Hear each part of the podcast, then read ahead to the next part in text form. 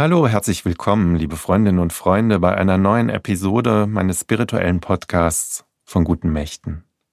Alexander Brozapka ist mein Name. Ich bin evangelischer Pfarrer hier in der Mitte Berlins. Die Texte der Bibel sind in Zeiten geschrieben, die durch und durch patriarchal geprägt waren. Gleichberechtigte Beziehungen zwischen Männern und Frauen, nach unserer heutigen Auffassung, die kommen da praktisch nicht vor. Man muss wühlen in diesen Texten, um sich durch dieses patriarchale Dickicht hindurch zu schlängeln. Und doch ist die Bibel voll von Diversität, um einen heutigen Begriff auf die alten Texte anzuwenden.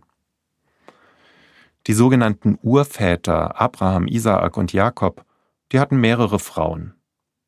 Es wird ganz selbstverständlich von Prostitution erzählt, da gibt's Alleinerziehende, Askese, auch inzestuöse Beziehungen zwischen Familienangehörigen und, und, und, kaum etwas, was nicht berichtet wird.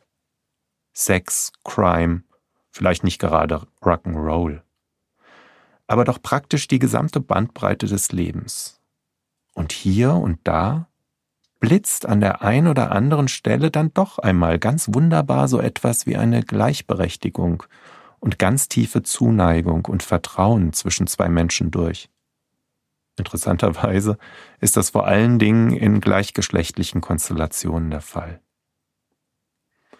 Und zwei gleichberechtigte und gleichgeschlechtliche Paare aus der Bibel, die will ich euch in einer Podcast-Doppelfolge vorstellen. Heute erst einmal Ruth und Noomi. Das Buch Ruth ist ein kurzer Text im Alten Testament. Darin wird erzählt, wie Noomi, das heißt zu Deutsch übersetzt Lieblichkeit, wegen einer Hungersnot mit ihrem Mann und mit ihren beiden Söhnen von Bethlehem ins Ausland nach Moab zieht. Ihr Mann stirbt bald darauf. Die beiden Söhne heiraten, aber auch sie sterben und bleiben kinderlos. Nach diesen Schicksalsschlägen nennt sich Noomi die Lieblichkeit Mara, Bitterkeit, und beschließt wieder nach Hause zu gehen.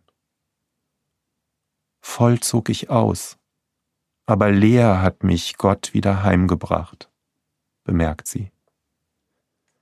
Ihre beiden Schwiegertöchter Orpa und Ruth die begleiten sie ein Stück auf dem Weg nach Hause, bis Noomi schließlich zu beiden sagt, Kehrt um, meine Töchter, warum wollt ihr mit mir gehen? Mein Los ist zu bitter für euch, denn Gottes Hand hat mich getroffen. Die Frauen weinen, Orpa küsst ihre Schwiegermutter und sie kehrt zurück in ihre Heimat nach Moab. Ruth aber will nicht.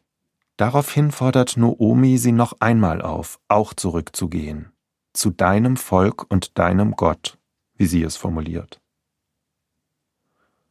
Und da brechen aus Ruth Worte heraus, die zur Weltliteratur geworden sind. Ruth sagt zu ihrer Schwiegermutter Noomi, Wo du hingehst, da will ich auch hingehen. Wo du bleibst, da bleibe ich auch. Wo du stirbst, da sterbe ich auch. Da will auch ich begraben werden. Der Herr tue mir dies und das, nur der Tod wird mich und dich scheiden. Was für eine Liebeserklärung, liebe Freundinnen und Freunde. Da ist die Liebe von Ruth stärker als der Wille, in der Heimat zu bleiben. Sie bricht auf ins Ungewisse, in die Fremde, weil sie voll und ganz auf Noomi, ihre Schwiegermutter, vertraut. Die Liebe trägt sie. Und in Bethlehem, da geht die Geschichte schließlich weiter in der Heimat von Noomi. Die beiden Frauen schmieden gemeinsame Pläne und ein Verwandter heiratet schließlich Ruth. Ihr Mann Boas, der ist liebenswert und voller Zuneigung. Aber doch kommt dann wieder das patriarchale Gefälle, in dieser Beziehung durch und es müssen archaische Regeln eingehalten werden. Denn Ruth und ihre Schwiegermutter müssen für das Alter vorplanen. Sie müssen versorgt sein. Ruth bekommt ein Kind, das im Haus der beiden Frauen aufwächst, und die Nachbarinnen rufen aus, Noomi ist ein Kind geboren. Das Kind heißt Obed. Er wird der Großvater von David, von dessen Liebe zu seinem Freund Jonathan ich euch in der nächsten Podcast-Episode in einer Woche erzählen will. Wo du hingehst, da will ich auch hingehen. Wo du bleibst, da bleibe ich auch. Wo du stirbst, da sterbe ich auch. Da will auch ich begraben werden. Der Herr tue mir dies und das, nur der Tod wird mich und dich scheiden. Die Liebeserklärung von Ruth an ihre Schwiegermutter Noomi, die wird von ganz vielen Brautpaaren als Trauspruch gewählt bis heute. Denn es ist doch auch ganz egal, wer diese starken Worte zu wem sagt. Es sind Worte, die finden ihren Weg direkt ins Herz des Gegenübers. Wer solche Worte ausspricht, egal ob eine Frau zu einem Mann, ein Mann zu einer Frau, eine Frau zu einer Frau oder ein Mann zu einem Mann, wer solche Worte findet, der gibt sich ganz hin, bindet sich und sagt, du bist der Mensch mit dem ich mein Leben verbringen will. Du bist der Mensch, dem meine Liebe gilt. Eine liebevolle Woche wünsche ich euch, liebe Freundinnen und Freunde. Tschüss. Bis zum nächsten Mal.